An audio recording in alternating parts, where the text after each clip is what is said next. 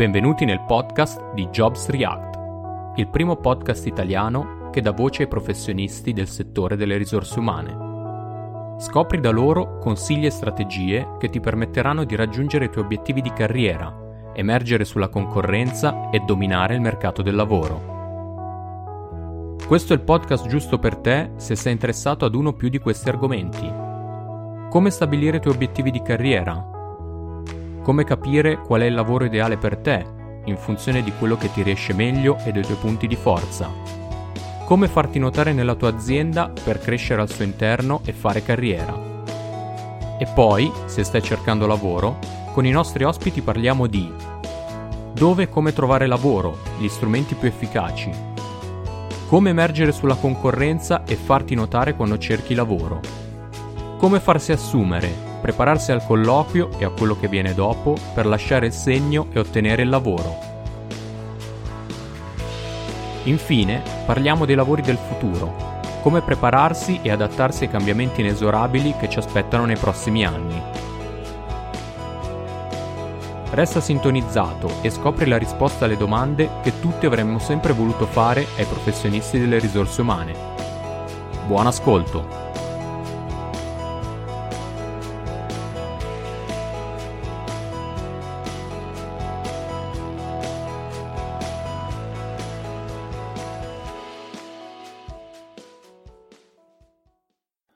Ciao Reactors e benvenuti a questo nuovo episodio di Jobs React. L'ospite di questa puntata è Davide Cerbellin. Ciao Davide, benvenuto e grazie per la tua disponibilità. Ciao, ciao a tutti gli ascoltatori, grazie a te per avermi invitato. Ho chiesto a Davide di partecipare come ospite al mio podcast perché Davide è un top manager con un background lavorativo in grosse e note aziende multinazionali come eBay, PayPal e Booking, solo per citarne alcune. Di conseguenza ha vissuto e lavorato spesso all'estero in paesi come Svizzera, Inghilterra Olanda. Queste esperienze gli hanno permesso di acquisire tutte le conoscenze che ha riportato nel suo primo libro, per cui è diventato famoso, passami il termine Davide, nel, nel mondo delle risorse umane, pur avendo lui un background tecnico. Questo libro si chiama Office of Cards, sottotitolo tradotto dall'inglese Una guida pratica al successo e alla felicità nelle grandi aziende e nella vita. È uscito nel 2018 in lingua inglese e finalmente è stato tradotto uh, di recentissimo anche in italiano per consentire una più facile lettura anche a chi, come me lo ammetto, ha qualche difficoltà a leggere un testo in inglese dall'inizio alla fine. Nella puntata di oggi faremo una chiacchierata con Davide su alcuni dei temi che tratta nel libro. Anticipo che sarà molto interessante non solo per chi lavora in grandi aziende, come potrebbe far intuire il titolo, ma in realtà per tutti coloro che in questo momento si sentono insoddisfatti, scontenti, se non addirittura sfruttati nel proprio ambiente di lavoro.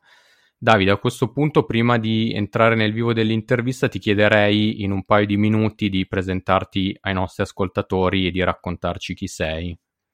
Certo, volentieri. Guarda, hai parlato delle aziende da cui vengo e dei paesi nei quali ho abitato, quindi quello l'hai già detto tu. Io racconto un po' quello che faccio eh, e dove sono oggi. Prima di tutto sono in Italia, paese meraviglioso, vivo a Roma, mi mancava da pazzi, devo dire, me ne sono andato scappando, arrabbiato contro il mio paese eh, nel 2013, non funziona niente, sono scontento, eccetera. Sono andato all'estero e posso dirvi non è vero che l'erba del vicino è sempre più verde, quindi sono ritornato in Italia, vivo a Roma con la mia famiglia e sono stracontento di essere, di essere qui. Sono in Ottimo. Italia e faccio, ecco, esatto, e faccio Fa piacere cose. ogni tanto sentire anche cioè, l'altro lato della medaglia. Esatto, non, eh, devo dire, io ero uno di quelli che diceva agli italiani scappa quando nei primi anni. Okay. Un po' adesso sono quello che dice agli italiani all'estero torna.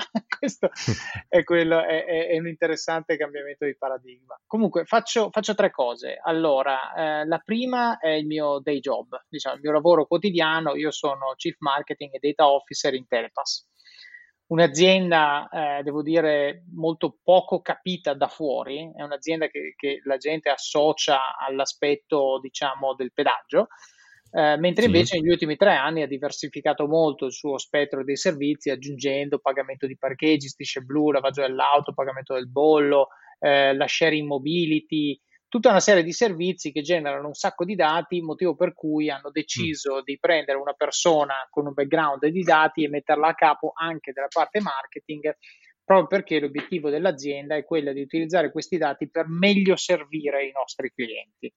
Quindi questo è il mio, il mio day job. Uh, in aggiunta a questo faccio anche, ho anche un ruolo, diciamo, di uh, advisor, uh, se volete, coach, chiamatelo come volete, per eh, alcune startup che sono indicate okay. sul mio profilo LinkedIn. Sono startup che ho trovato prevalentemente all'estero. una sta a Londra, un'altra sta in Svizzera, un'altra sta in Bulgaria e di questa startup io faccio sostanzialmente l'advisor per, per il founder su tematiche di marketing, di dati, di prodotto, eccetera, eccetera.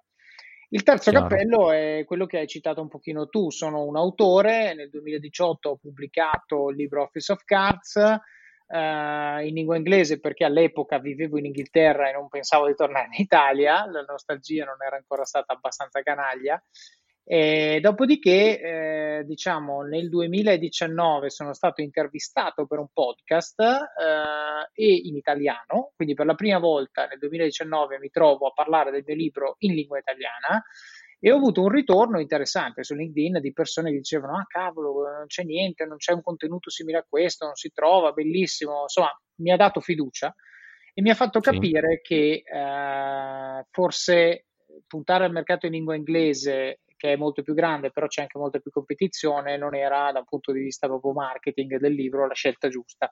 E quindi che cosa ho fatto? Ho deciso di lanciare anch'io un podcast. Eh, il primo episodio è andato in onda a fine marzo 2019. Eh, in cui parlo di questi temi, quindi parlo di leadership, di career management, di come fare ad avere diciamo, successo tramite il lavoro con altre persone, costruire relazioni, influenzare eccetera, eccetera. E anche il podcast ha avuto decisamente un buon successo, motivo per cui mi sono convinto a tradurre anche il libro in italiano e quindi arriviamo appunto ad avere anche questo, questo contenuto disponibile in lingua italiana. Devo dire, forse un fil rouge, perché io non pensavo, ero a Londra, non pensavo di tornare in Italia e poi il ritorno che ho avuto dal, dall'esposizione dei miei contenuti in lingua italiana mi ha fatto capire una cosa, mi ha fatto capire che forse se io dico sempre che il problema dell'Italia sono gli italiani, adesso dico che l'opportunità che l'Italia ha sono gli italiani. Ho cambiato leggermente paradigma, cioè mm-hmm. se tutti noi ci mettiamo a spingere dalla stessa parte, questo paese veramente non lo ferma più nessuno. Però dobbiamo spingere tutti dalla stessa parte e quindi questo è un po' il senso che do alla, alla, al libro e, e, al podcast è quello di cercare di aiutare le persone a trovare una dimensione di soddisfazione professionale affinché l'unica loro preoccupazione sia spingere il più possibile e quindi arriviamo un po' ai giorni nostri con anche lo sforzo immane, devo dire, di tradurre il libro in italiano. Era più facile se lo riscrivevo da ah, zero. Ok, da eh, ex novo, eh, sì. Esatto. Però sì, ecco, quindi questo è più o, meno, più o meno quello che faccio oggi. Faccio anche il papà e il marito, ben contento di farlo. E queste sono un po' come spendo le mie 24 ore più o meno Ottimo. da una parte all'altra. Infatti dopo ti chiederò qualche consiglio di gestione del tempo e delle abitudini, mm, approfittando appunto del fatto che, che, riesci a fare tutte queste cose in, in 24 ore.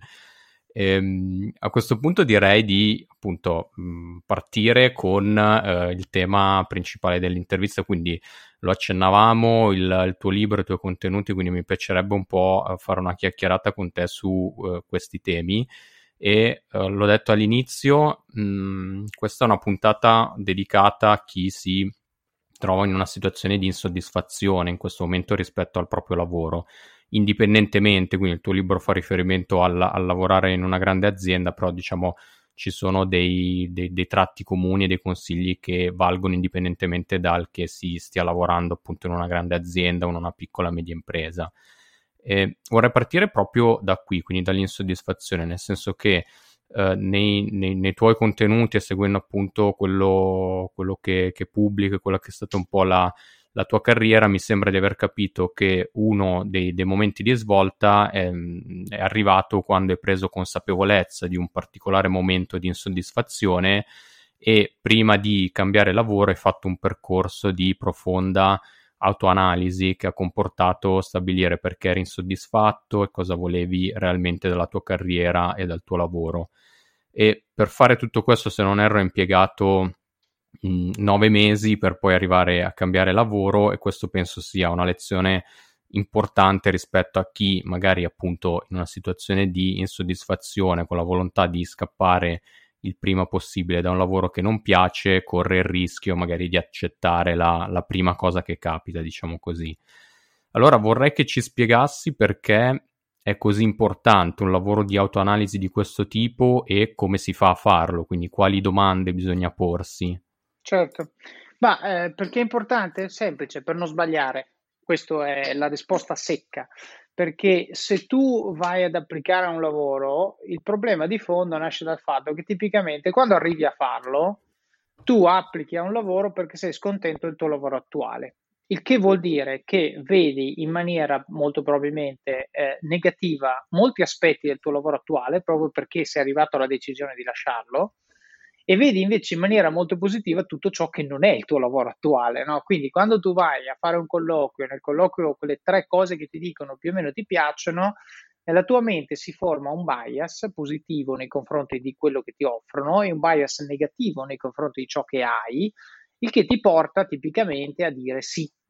Il problema è che tante volte passi dalla padella nella brace nel fare questo. Pertanto è fondamentale avere un approccio il più possibile oggettivo, quindi cercare di spersonalizzare la situazione il più possibile e cercare di creare anche un approccio eh, oggettivo e mm, diciamo mi permetto anche di dire quantitativo nella valutazione dei famosi pro e contro di una situazione rispetto all'altra. Quindi eh, perché io ci ho messo nove mesi? Perché io non sapevo cosa volevo non sapevo cosa mi rendeva felice, non sapevo che caratteristiche dovesse avere un lavoro per essere il lavoro giusto. Uh, e quindi questo, il, il, tempo, che poi sia nove mesi, due, tre anni, cioè dipende sì. dalla singola persona. È soggettivo, sì. Esatto, è un lavoro che eh, tra l'altro non si fa neanche da soli, cioè è un lavoro che si fa insieme ad altre persone che ci conoscono bene. Una delle cose che io suggerisco nel mio libro è qualsiasi esercizio tu faccia per autovalutare te stesso, devi farlo anche con persone che ti conoscono bene e che ti vogliono bene. Perché queste due cose? Ti conoscono bene perché così ti dicono cose che sono veramente utili, che ti vogliono bene perché ti dicono cose disinteressate, che sono sinceri. Una persona che ti vuole bene, se stai facendo una cosa sbagliata, tipicamente te lo dirà se eh, tu ritieni che per te l'aspetto più importante del lavoro sia lo stipendio, magari uno che ti vede da fuori ti dice: Ma guarda che io in realtà ti vedo felice quando esci da lavoro alle 4, non quando, il 27 del mese quando ti arriva la busta paga. Allora magari uno dice: mm, Sta a vedere che forse per me è più importante fare, avere una flessibilità lavorativa sull'orario, per esempio, no? oppure un altro che ti dice magari una cosa che non avevi neanche visto, dire guarda che tu sei contento solo quando ti vedo in viaggio di lavoro. No, ti sento al telefono e quando sei in trasferta sei sempre spensierato, contento, felice, non lo so. Queste cose qui è difficile vederle nel nostro quotidiano, è difficile vederle dal punto di vista da cui noi guardiamo noi stessi. Uh, quindi è importante fare un complemento a uno uh, con il punto di vista di due o tre persone che ci conoscono bene e che ci vogliono bene, tenendo sempre presente qual è il loro bias. Cioè, se tu chiedi a tua moglie, tua moglie, se ti vuole veramente bene, non ti dirà mai che ti vede felice quando sei in viaggio di lavoro, perché vuole che tu stia a casa. Quindi bisogna sempre tenere presente il punto di vista di chi parla, però questo ci permette di avere una visione oggettiva di quali sono le nostre priorità. Ora dobbiamo metterle all'interno di un sistema di valutazione quantitativo. Io nel libro introduco uno strumento che si chiama Job Compass, che altro non è la bussola del lavoro, che altro non è che una lista di pro e contro leggermente strutturata. Quindi una lista dove io eh, posso identificare delle dimensioni eh, su cui valuto un'offerta che mi è stata fatta, quindi un lavoro potenziale, rispetto al lavoro che ho. E queste dimensioni sono Innanzitutto sono soggettive, io nel libro ne descrivo alcune, ma eh, specifico anche che chiunque può aggiungere o togliere o modificare in funzione della sua situazione personale. Eh, sono lo stipendio, i gradi di libertà che mi vengono dati, l'autonomia, il capo, la cultura aziendale, il tempo che ci metto ad andare a lavorare, la quantità di tempo che devo passare fuori dall'ufficio per trasferta di lavoro. Cioè tutte queste cose sono aspetti che poi eh, creano sommati il nostro quotidiano, il nostro quotidiano aziendale.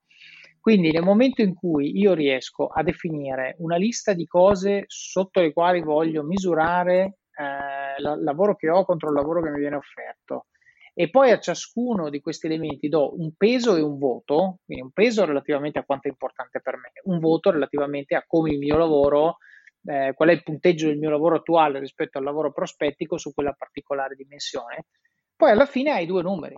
Questo è molto facile, no? È oggettivo, hai un 100 contro un 90 e allora sai che il 100 è meglio del 90.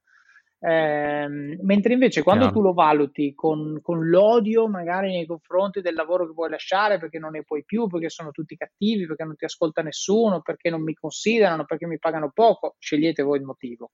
Contro invece un lavoro in cui gioco forza ti offrono magari più soldi, eh, tutte le cose che la tua azienda sembra avere sbagliate, l'azienda di là sembra averle giuste, questo fa sì che tu dica sì però tornando alla domanda che mi hai fatto tu, perché è importante tutto questo lavoro di autoconsapevolezza e di quantificazione? Perché quel sì che tu stai dicendo oggi potrebbe essere non all'offerta che ti stanno facendo in quanto tale, ma alla tua percezione della stessa.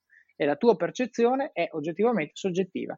E pertanto, se è soggettiva, ti trovi nella condizione in cui quando poi sei lì, magari scopri che non era esattamente come te lo dicevano e questo può portare a degli errori che io nella mia carriera ho fatto, nel libro ne parlo, e ho fatto quando non usavo questo tipo di approccio abbastanza oggettivo e quantitativo.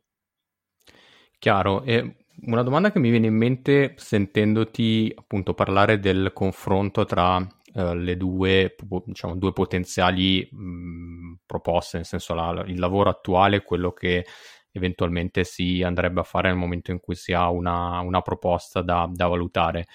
Tu dici il, il Job Compass è, è una, nasce come uno strumento di valutazione oggettiva, eh, però non potrebbe comunque essere in qualche modo influenzato da quei bias che dicevi prima tu, quindi il fatto che comunque io se voglio scappare tra virgolette da una situazione di insoddisfazione tenderò magari a sopravvalutare eh, determinate dimensioni del lavoro che potenzialmente sto andando a fare proprio per, magari anche a livello inconscio, proprio per fare in modo che alla fine sulla valutazione finale m- mi convenga effettivamente cambiare lavoro. Assolutamente sì, ed è questo il motivo per cui appunto è un esercizio che non si deve fare da soli, proprio per eliminare la soggettività, il bias. Quindi nel momento in cui tu hai questo bias e vuoi che le cose siano così, lo fai vedere a tuo fidanzato, fidanzata, madre, padre, amico, migliore o quello che vuoi, e loro quel bias in teoria non ce l'avranno e ti diranno mm, guarda che secondo me qui non sei esattamente oggettivo, ti faranno un challenge e tu se sei onesto andrai a eh, sostanzialmente cambiare, magari aggiustare qualche punteggio. La cosa importante però è questa, cioè tu vuoi cambiare lavoro perché vuoi essere felice. Barare in questo esercizio non ti porta alla felicità, semplicemente Chiaro. aumenta l'aleatorietà della scelta che tu stai prendendo su una cosa come il lavoro, soprattutto per chi magari vuole costruire una carriera di un certo tipo, eccetera, eccetera. Non puoi andare a caso. Questo sto dicendo, cioè non puoi andare a fortuna, non vuoi affidare una cosa così importante al caso, no? E allora serve un metodo, un metodo che peraltro ti permette anche nel momento in cui fai un errore di capire che errore hai fatto. Altra cosa molto importante, perché tante volte se tu prendi una decisione non strutturata, cioè non basata su un approccio ripetibile e misurabile, quando ti troverai di fronte ad una situazione simile in futuro, avrai la stessa probabilità di commettere lo stesso errore, che va male. Invece quello che io propongo è un metodo che asintoticamente tende a ridurre il numero di errori, perché ogni errore che faccio non lo farò più. E siccome il numero di errori che uno può fare si spera è limitato nel tempo, più ne spunto e meno ne restano da spuntare. Ecco. Chiaro.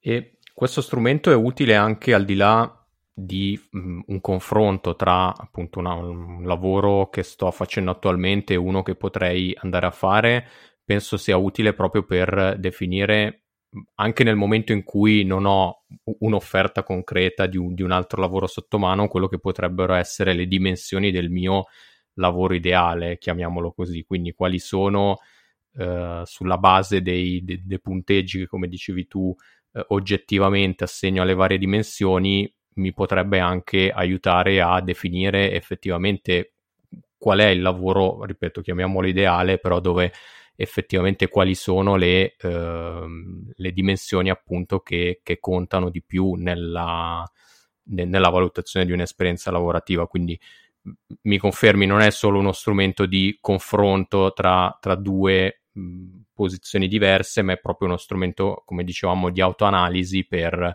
capire cosa voglio veramente da un lavoro.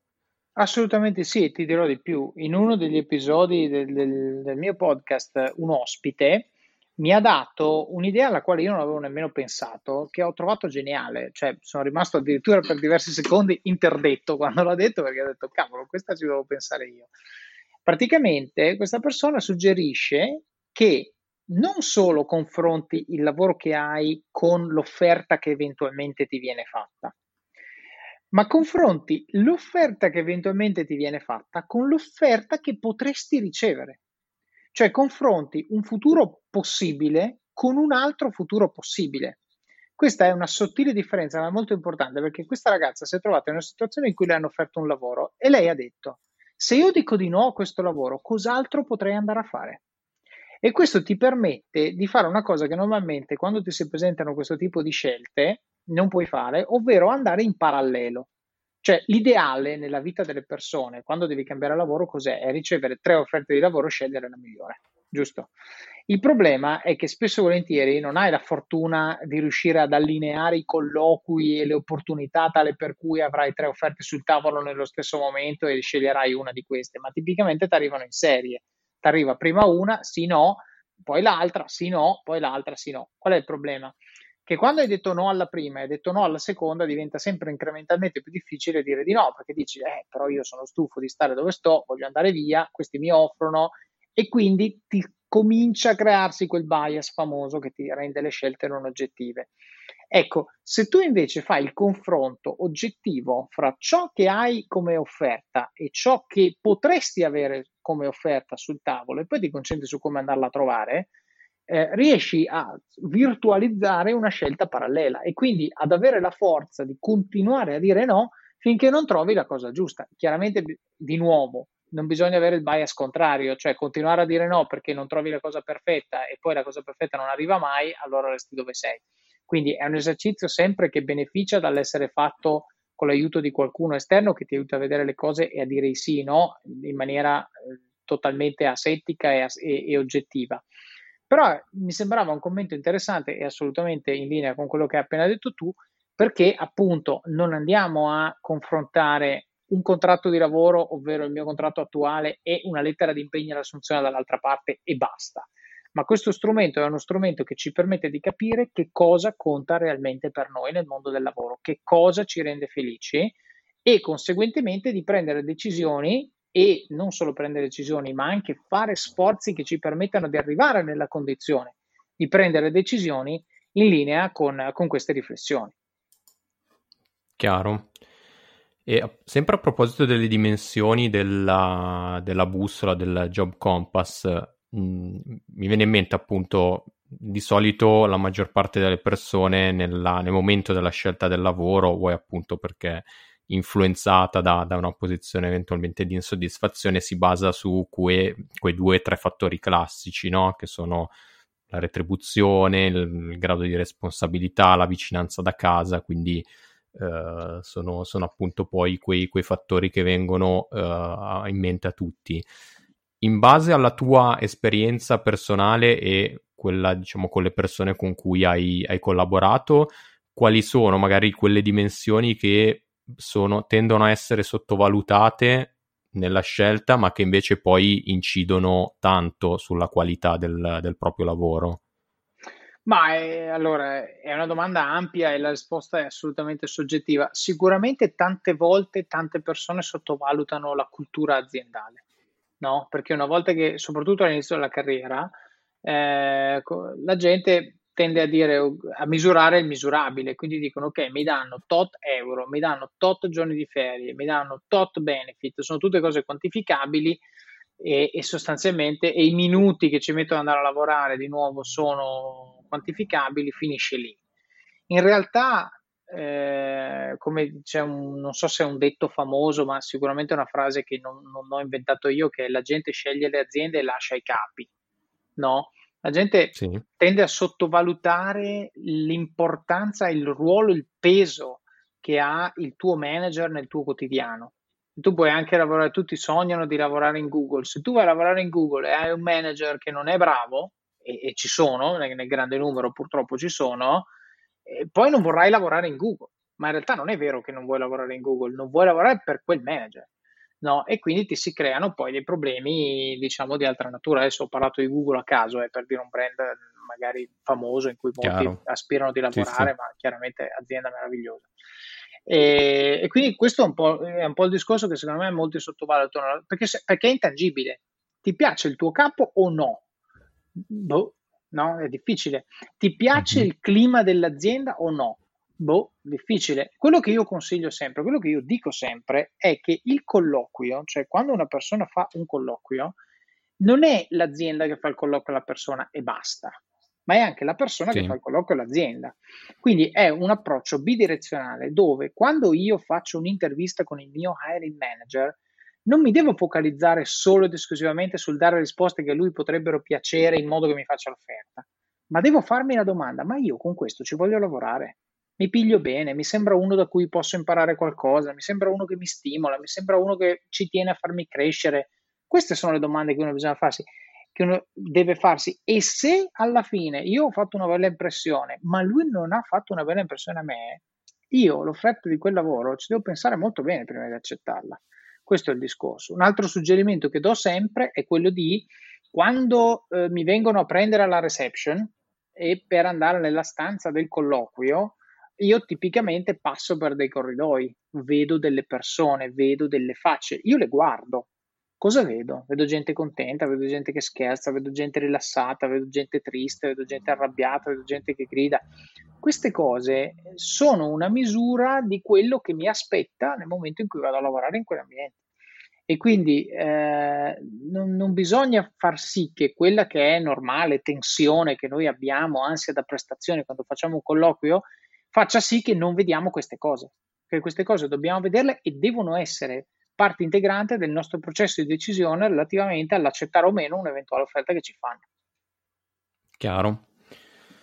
Perfetto, sì. E appunto, tornando al tema della, del, della ricerca e del lavoro di, di autoanalisi, quindi abbiamo detto è un lavoro molto soggettivo che può impiegare mh, di, diversi mesi anche, quindi nel frattempo, come si gestisce la frustrazione che può essere generata dall'insoddisfazione di una posizione lavorativa che non piace? Tu nel tuo libro parli di alcune regole da, da seguire per trovare la, comunque la soddisfazione per non soccombere in uno stato di frustrazione. Quali sono queste regole? Riesci a ricordarcele? Ma in realtà, allora, le regole sono regole per andare bene in un contesto di tipo aziendale in generale, nel senso che eh, non è un antidoto allo stress, ok? Non è una okay. formula magica purtroppo, ma sono, secondo me, cose da tenere presenti in un contesto dove sostanzialmente non sei da solo, mettiamolo così, perché l'hai detto tu prima, no? il mio libro si focalizza sul mondo delle grandi aziende, perché ho scelto di focalizzarlo su questo mondo? Perché è un mondo che tutti dicono scappa ok? Se tu leggi la letteratura, i libri insomma famosi, anche i media che parlano dei vari successi di Elon Musk, Jeff Bezos, i billions si fanno così, eccetera, eccetera, il modello che vendono è quello del mettiti per conto tuo, fai una startup, diventa ricco e vivi felice. Questo è il modello che il 90% delle persone mette sul tavolo uh, per sì. chi, le persone ambiziose, eccetera, eccetera. Ecco, il peccato che nel mondo nel mondo, uno su due lavora per un'azienda di più di, di 250 dipendenti. Quindi, tipicamente, su, statisticamente c'è più gente che ha bisogno di sentirsi dire come fare ad avere successo e a vincere in un contesto di una grande azienda rispetto al mondo delle start-up.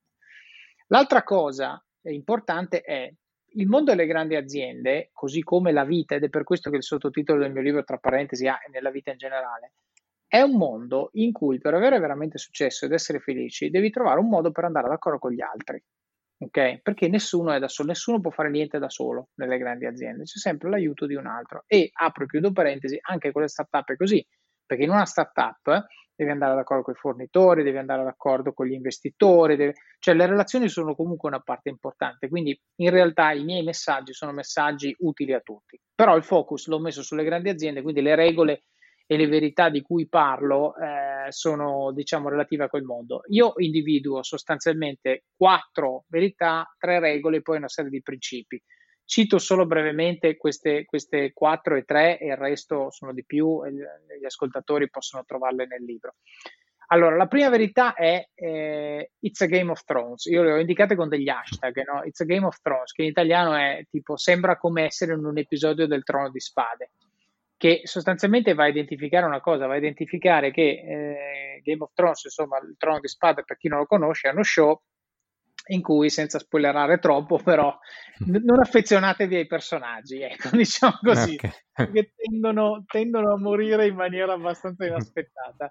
E questo sostanzialmente cosa vuole dire? Vuole dire, verità numero uno, non c'è niente di scontato, cioè possono succedere cose che non ti aspetti questo è. E quindi aspettati l'inatteso e preparati allo scenario che pensi sia improbabile. Questa è la prima regola. E sostanzialmente con questa regola voglio dirti accetta l'indeterminismo che c'è intorno a te. E perché c'è indeterminismo? Perché le persone sono irrazionali, sono imprevedibili, hanno agende che non possiamo, eh, che non sempre sappiamo, insomma, e conseguentemente eh, questo a noi sembra casuale. In realtà c'è una logica, ma quando non vediamo la logica noi usiamo l'etichetta casuale.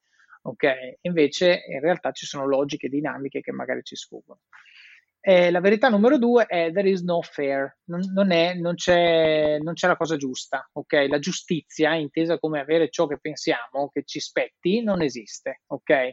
E anche qui, quante volte è capitato che quello di fianco a te che ha fatto un lavoro peggio del tuo è stato promosso? Tante. Quante volte è capitato che quello che non meritava assolutamente è stato mandato a casa, messo in cassa integrazione o bla bla bla? Tante.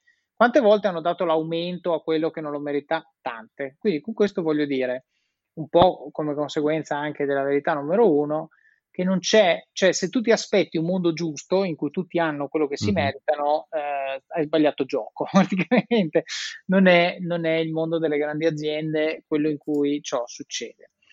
Il terzo, eh, la terza verità è una verità che ha a che fare con il consenso, inteso però nel senso inglese, cioè eh, il consenso determina la presa di decisione. Questo vuole dire che le grandi decisioni, ma anche le piccole decisioni in un contesto aziendale non le prende una persona sola, le prende sempre un gruppo di persone, motivo per cui è importantissimo andare d'accordo con tutti, perché non sai mai se la persona eh, che poi dovrà un giorno prendere una decisione o aiutarti a prendere una decisione che ti riguarda è una persona alla quale stai simpatico oppure no, non lo sai mai, quindi nel dubbio devi stare simpatico a più gente possibile.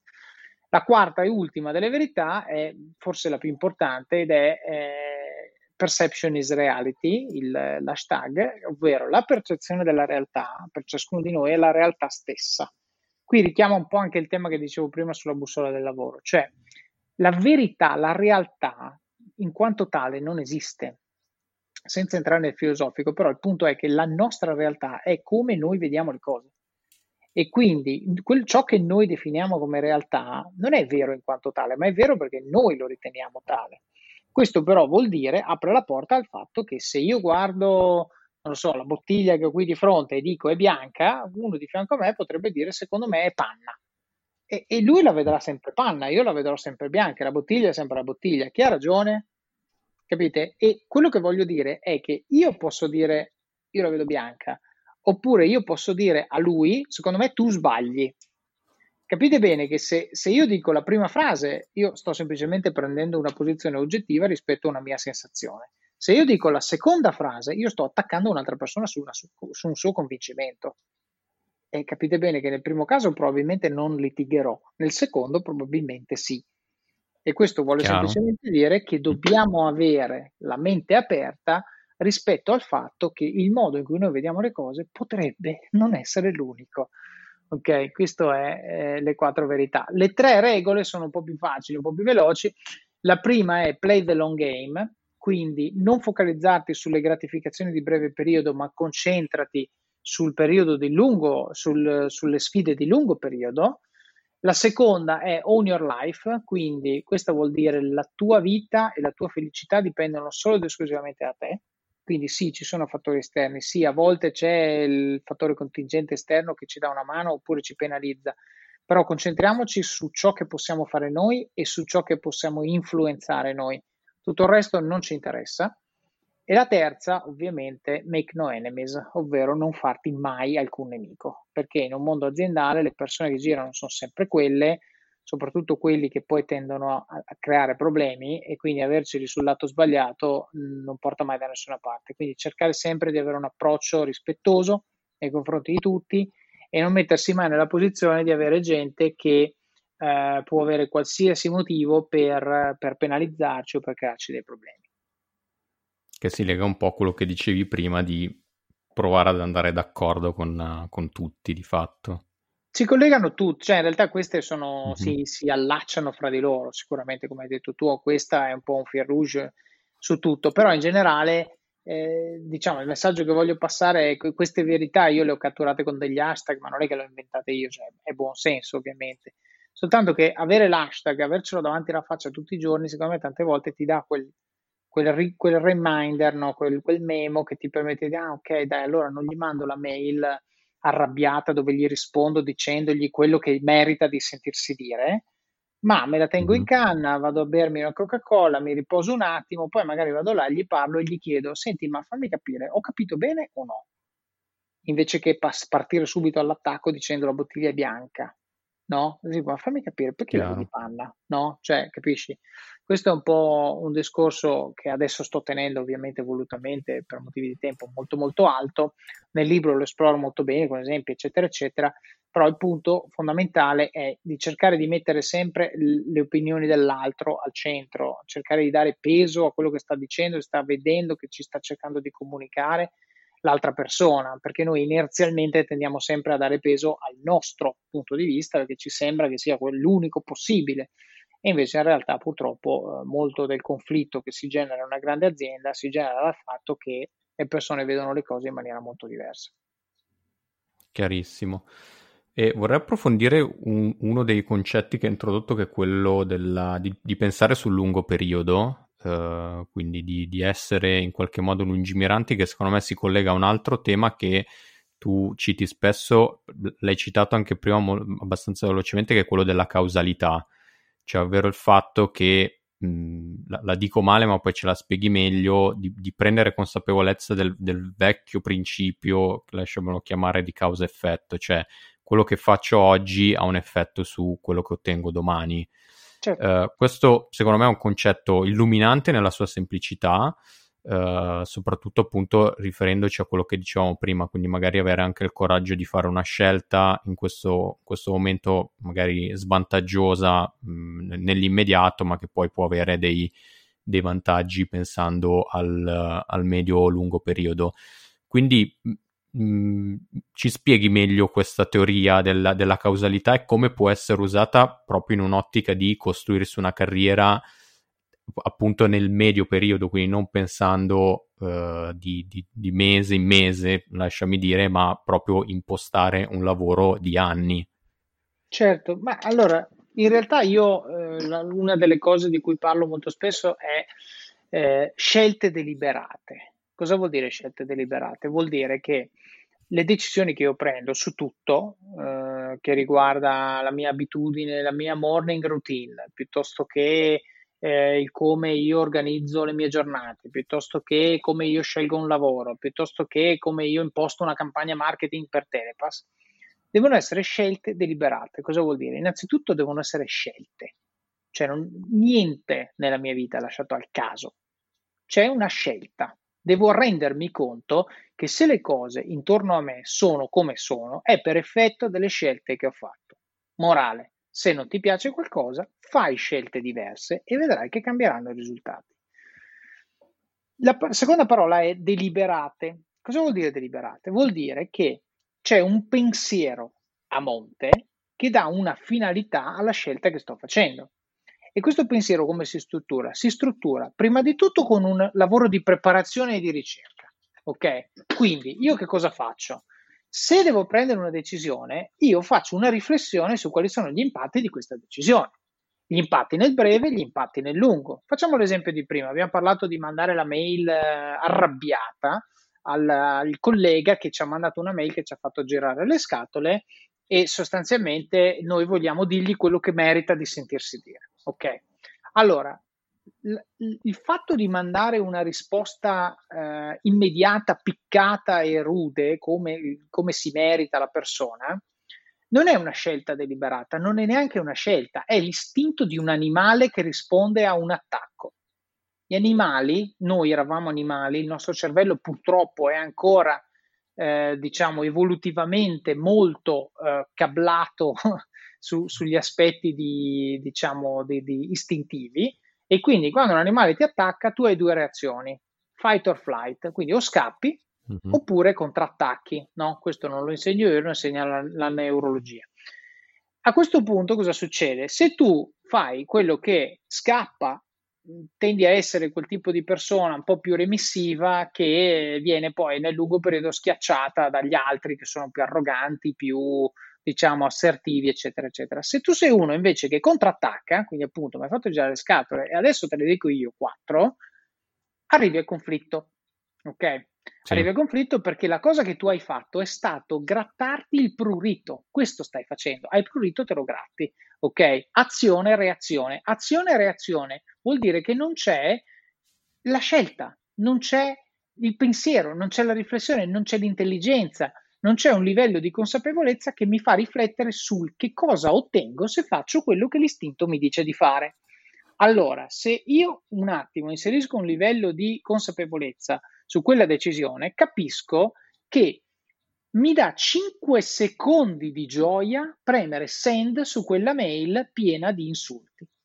Fine. Mm. Nel lungo periodo non ci guadagno niente. Ho fatto arrabbiare uno, magari in quella mail c'era in coppia un altro che poi ha visto che poi pensa che io sia un istintivo, allora magari quella volta che deve darmi un aumento non me lo dà perché dice che non sono pronto.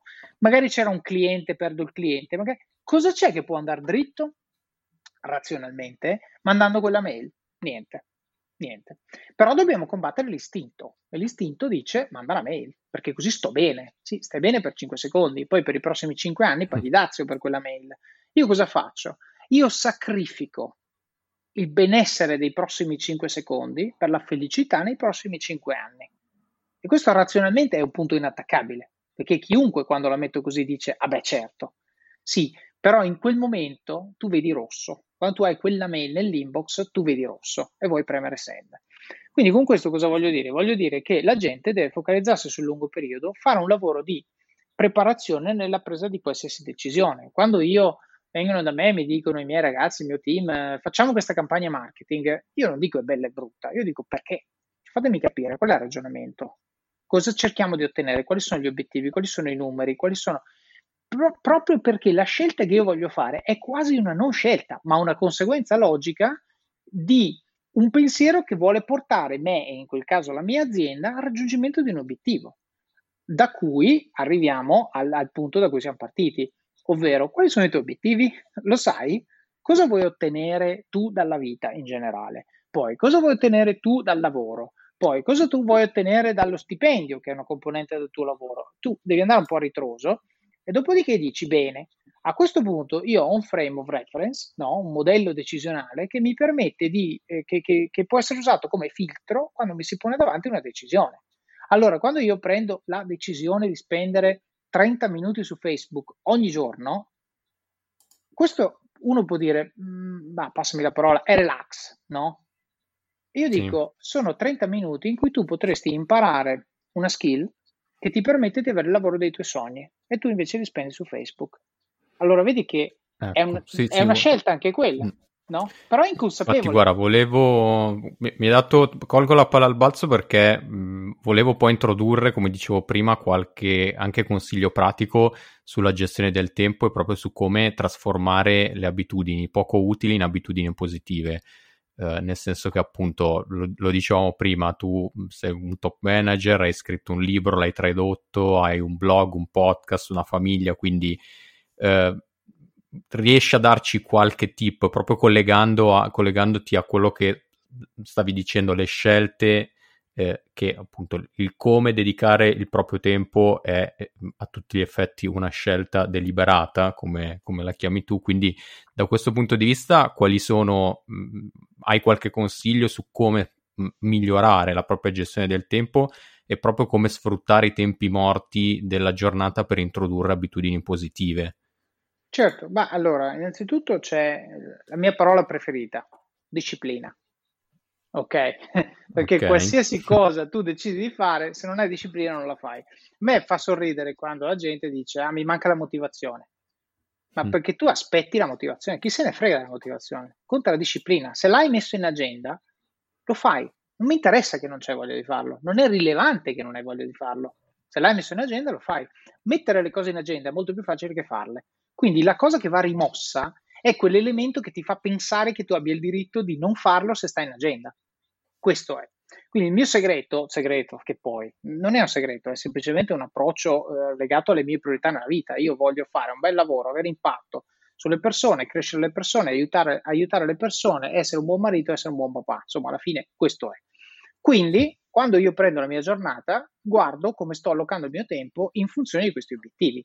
Tutto ciò che faccio che non mi permette di raggiungere questi obiettivi è sparito dalla mia agenda tornando all'esempio di Facebook, Facebook mi permette di aiutare la gente? No. Mi permette di essere un buon papà? No. Buon marito? Men che meno. Mi permette di eh, avere impatto sul business della mia azienda? No. Quindi, sparito. Semplice. Semplice. A questo Chiaro. punto cosa fai? Fai un'analisi della tua giornata, quindi un'analisi ex post, no? Io, è come il diario alimentare per quelli che vogliono perdere peso. La prima cosa che ti dice un dietista è non cambiare niente, semplicemente scrivi su un quaderno tutto quello che mangi. Dopo mi porti il quaderno e io vedo come siamo messi. Lì bisogna fare la stessa cosa. Prendi l'ultima settimana, la settimana prossima, se vuoi cominciare oggi, eccetera, eccetera, e traccia come spendi tutti i minuti della tua giornata. Quanto tempo dormi, quanto tempo passi in palestra, quanto tempo passi a, su Facebook, quanto tempo passi a lavorare, quanto tempo passi a leggere, eccetera, eccetera. Dopodiché decidi, guarda oggettivamente se ti sembra che quel tempo sia speso in maniera funzionale al raggiungimento dei tuoi obiettivi. Quindi io ho fatto così, e pian pianino ho cominciato a dire, ok, prendo questo che non mi serve, lo cambio con questo che mi serve, eccetera, eccetera. E poi ogni tanto faccio un'analisi per capire se la, le mie routine eh, del momento sono routine funzionali rispetto a dove sono io in quel particolare periodo di tempo. Quindi, eh, banalmente, io, come hai detto tu, tutte le cose che faccio, ti racconto la giornata tipo. La giornata tipo è mi sveglio alle 6, lavoro un po', po prima, lavoro per un'oretta circa sul podcast, quindi tutte le cose che io faccio okay. relativamente al libro, al podcast, vanno dalle 6 alle 7, insieme alla colazione. Dopodiché vado in palestra, dalle 7 alle 8, tutti i giorni. Dopodiché alle 8 e un quarto circa sono in macchina, alle 9 arrivo in ufficio. Durante l'auto, quindi quei 40 minuti, 45 minuti, io ascolto, ascolto podcast, ascolto audiolibri, quindi imparo, cresco, faccio cose. Anche in palestra, ovviamente, nel, nella musica non ho, nelle orecchie non ho musica, ma ho podcast, un libro, qualcosa.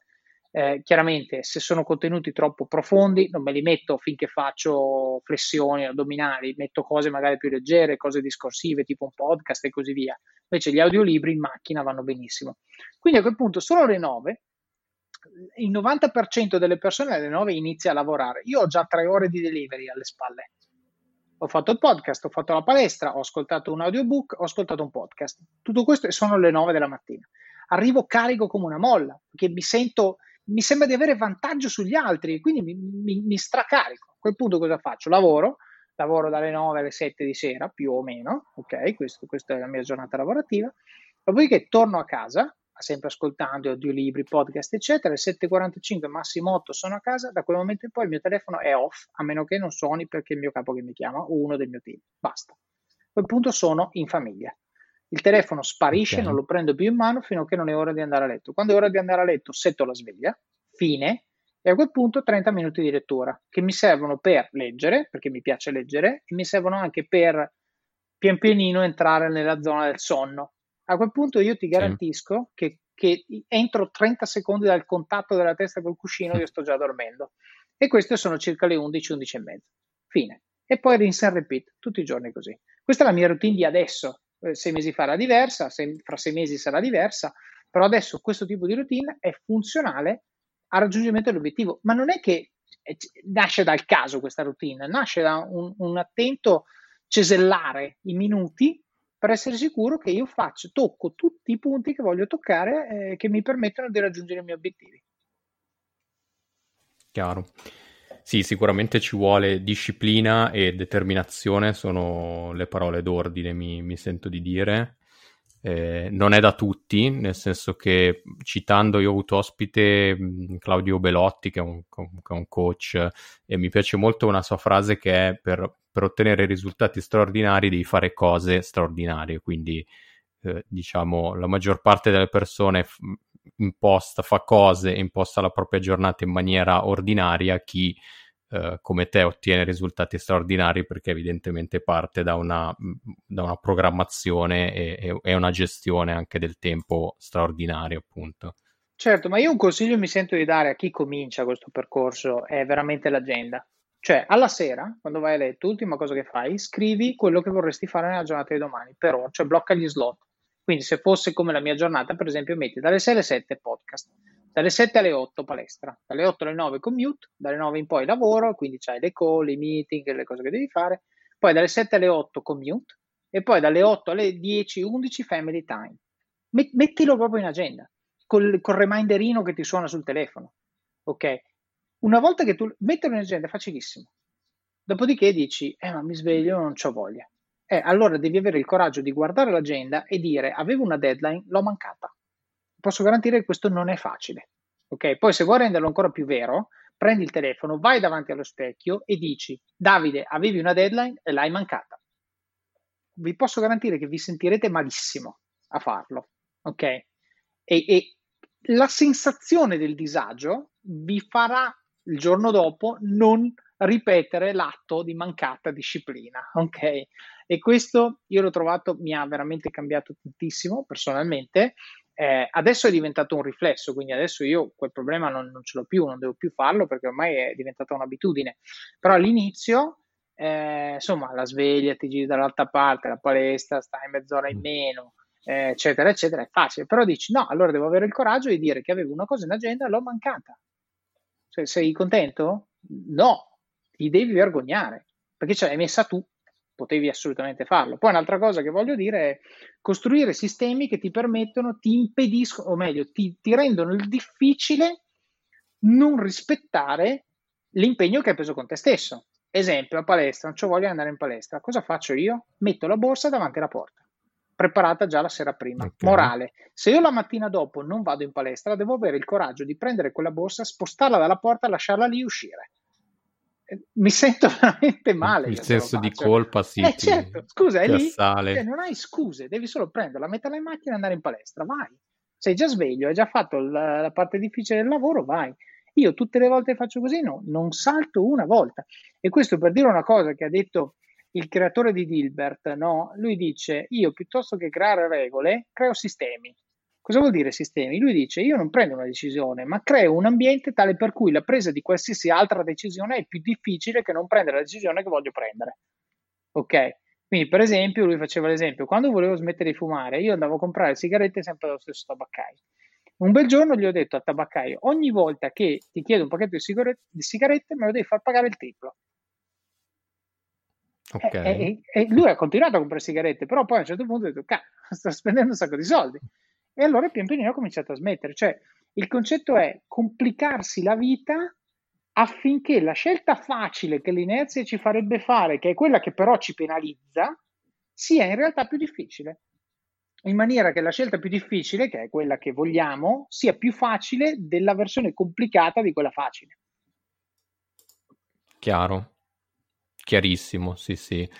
E guarda, su questo poi andiamo in chiusura, ti, ti ringrazio fin qui per, per, i consigli che ci stai dando, però c'era un altro tema che mi, andando appunto velocemente in chiusura, che mi, mi piaceva approfondire con te, sempre legato un po' alla, alla questione di, de, delle abitudini o comunque di, di raggiungere ri, risultati straordinari. In questo caso faccio un passo indietro, torno sul tema della, della carriera, quindi...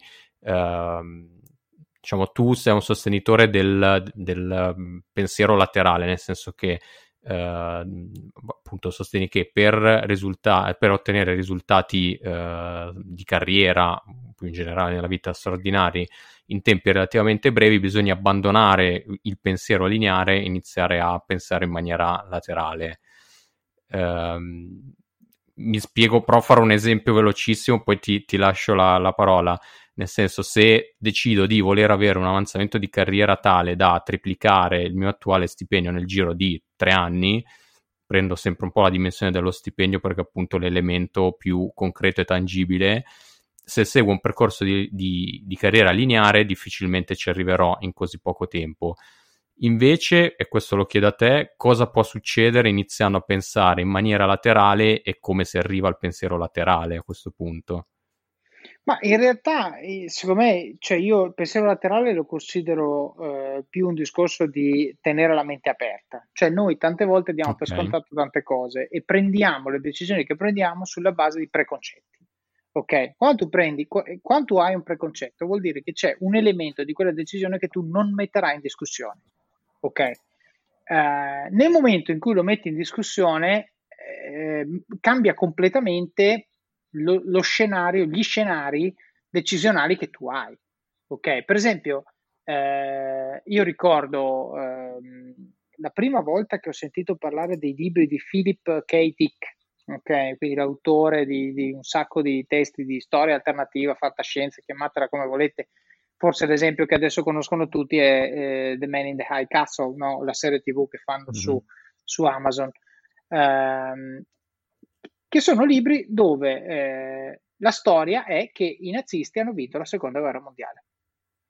E questo a me ha fatto, ha fatto veramente riflettere in quel momento perché sostanzialmente ha fatto, mi ha fatto capire, io poi sono sempre stato appassionato di giochi di ruolo, quindi immaginarsi mondi, eccetera, eccetera, eh, dove dico, ah, effettivamente io do per scontato che la seconda guerra mondiale la Germania ha persa, ma se l'avesse vinta, cambia tutto. Cioè non è il mondo di oggi ma ha vinto la Germania, è un mondo completamente diverso in cui ha vinto la Germania. Quel momento in cui io per la prima volta ho sentito parlare di questo tipo di libri mi ha aperto completamente la mente perché dico, ma allora tante cose che noi oggi diamo per scontate non lo sono, che le innovazioni più grandi che eh, sono state fatte nel mondo della tecnologia, dei servizi, dell'automotive, scegliete voi, sono state fatte sulla base di persone che hanno preso lo status quo e hanno detto e hanno messo in discussione la premessa, non la conclusione. Perché se metti in discussione la conclusione, tu arrivi a un 10% incrementale, non a un 10x. Ok? Questa è la differenza. Quindi, tornando all'esempio dello stipendio che dicevi tu, no? Se tu non metti in discussione la premessa, quindi se tu dici io voglio lavorare per questo tipo di azienda, non, non voglio fare un commute più di un certo tipo, non, cioè tante cose non le metti in discussione perché dici questo è, questo deve essere, tu oggi, fra tre anni, avrai il 20% di stipendio in più, se ti va bene, punto. Se tu invece cominci a mettere in discussione le premesse e dici, bah, ma io non devo necessariamente stare in Italia, posso anche andare a Singapore. Eh, bah, ma io non devo necessariamente lavorare nel farmaceutico, posso anche lavorare nel mondo del banking. Bah, ma io non devo necessariamente eh, non lo so, possedere un immobile, ma posso anche stare in affitto che costa meno. Bah, ma io non devo necessariamente avere un commute di 30 minuti, posso avere un commute di un'ora e mezza. Non lo so, magari in quel caso puoi trovare il tipo di lavoro che ti fa fare tre per nel giro di tre anni. Questo è il discorso, però devi mettere in discussione i preconcetti. Quindi, quello che voglio Chiaro. dire io è, quando tu vieni esposto alla possibilità di prendere un particolare tipo di decisione, devi avere la mente aperta su tutti gli elementi della decisione, non solo su quelli che tu ritieni siano in discussione, perché magari c'è un elemento a monte della discussione che sta nelle premesse, che tu dai per scontato, che in realtà non lo è. E quindi se metti in discussione quello puoi arrivare a un risultato completamente diverso rispetto a quello, e su una scala anche completamente diversa, rispetto a quello a cui potresti arrivare semplicemente prendendo la decisione su quel 3% che tu ritenevi in discussione. Chiarissimo. Quindi appunto è il mettere in discussione più che... Sì, forse ho usato pensiero laterale che, che invece diciamo, probabilmente identifica uh, un altro tipo di, di, di, pensiero, è più proprio il, mettere in discussione uh, dei paradigmi di fatto. Mm. sì, le, le proprie convinzioni in qualche modo. elementi, esatto, cioè tante volte dico, no, anche torniamo all'esempio di prima, dicevamo la palestra. Io eh, la prima volta che ho detto, ah, adesso per, per, anni non ho fatto niente, poi un bel giorno ero a Londra, mi sono detto, basta, adesso voglio andare a correre, voglio rimettermi un pochino in forma, non che fossi particolarmente sovrappeso o cosa, ma ero un po' fuori forma. Vado a correre, allora ho detto, vado a correre la mattina. Sono uscito da casa alle 7 per andare a correre, sono tornato che ero morto, perché non avevo mai fatto niente per dieci anni, improvvisamente vado a correre al parco, e anche congelato, perché ovviamente a Londra, tranne il mese di luglio, si muore di freddo. E, e, quindi ho tratto la conclusione che correre la mattina non facesse per me. E p- per due anni okay. non ho più corso. Dopodiché, un bel giorno ho detto, sempre passando da motivazione, motivazione di correre la mattina, zero inferiore nettamente al dolore di correre la mattina. Mm-hmm. Un bel giorno ho detto, non, ho detto la frase che ho detto prima, non mi interessa la motivazione, non rileva la motivazione, è la disciplina che conta, quindi io domani andrò a correre la mattina. Sono tornato ed ero esattamente come la volta che ho corso a Londra, stanco, morto, distrutto, infreddolito. Però ho detto, ok, quindi domani vado a correre di nuovo mente aperta, metto in discussione il fatto che forse non è vero che correre la mattina mi fa male, semplicemente che sono completamente fuori forma, che effettivamente c'è freddo, sono anche vestito in maniera non adeguata, eccetera, eccetera, forse il problema è quello. E da lì in poi sono andato a correre tutte le mattine. Problemi zero. Ma perché? Perché la conclusione che avevo tratto sulla base di un data point, ok, mi ha creato una barriera mentale rispetto all'analizzare quella che era una situazione che una volta analizzata era non è che non sei un morning runner. Magari è vero che se tu i 5 km li corressi alle 6 della sera invece che alle 7 della mattina fai un tempo più basso, ma chi se ne frega, tu non corri per il tempo, corri per l'esercizio. Quindi l'importante è che tu alla mattina ti alzi le scarpe e metti il piede fuori dalla porta. Questa è l'unica cosa che conta. Il fatto che tu non abbia voglia non conta, è irrilevante. Chiaro. Ottimo, ottimo. Bene, Davide, siamo arrivati in chiusura ti, ti ringrazio per uh, gli spunti che, che, ci hai fornito, davvero utilissimi, è stata un'intervista molto interessante e a questo punto per chi ci ascolta vuoi ricordare dove ti possono trovare intanto i nostri ascoltatori e a questo punto dove possono trovare il tuo libro appunto anche tradotto in italiano a questo punto. Certo, ma allora eh, in entrambi i casi, inglese e italiano, il libro si trova su Amazon in versione hardcover, in versione softcover e in versione Kindle. Eh, la versione inglese, secondo me, consiglio a chiunque voglia mettersi alla prova, è comunque un inglese scritto da un italiano, quindi per quanto corretto, però eh, anche gli inglesi mi dicono che, che, è scritto bene, però concettualmente è comprensibile anche da un italiano e consiglio di mettersi alla prova anche con quello. La versione italiana ha anche un paio di aggiunte, un paio di cosine che insomma in questi due anni ho maturato e quindi ho ritenuto opportuno, ho ritenuto opportuno aggiungere. Si può trovare lì. Eh, lo sto, met- sto, per mettere anche su Apple Books, ma in realtà eh, anche per la versione inglese ho visto che il grosso del, della gente va su, su, Amazon, quindi diciamo l'importante è trovarlo lì. E, e poi possono trovare anche il podcast eh, su Apple Podcast e su Spotify e altre piattaforme per ascolto di podcast per avere contenuti, se vuoi, complementari e anche degli approfondimenti rispetto a quello che c'è, che c'è sul libro. Ok, perfetto. E grazie ancora Davide e grazie a tutti i reactors all'ascolto che ci hanno seguito fin qui. Alla prossima, un saluto e ciao a tutti. Grazie a te, ciao a tutti. Prima di concludere questo episodio ho ancora un'ultima cosa da dirti. Grazie per essere stato in ascolto fino alla fine. Se questo genere di contenuto ti piace, prima di andare via, non dimenticarti di iscriverti al podcast così da non perdere nessun nuovo episodio. Inoltre ti chiedo di darmi una mano come un solo vero reactor può fare. Lascia una recensione su iTunes e aiuta anche altri a scoprire il podcast, o parlane con i tuoi amici e colleghi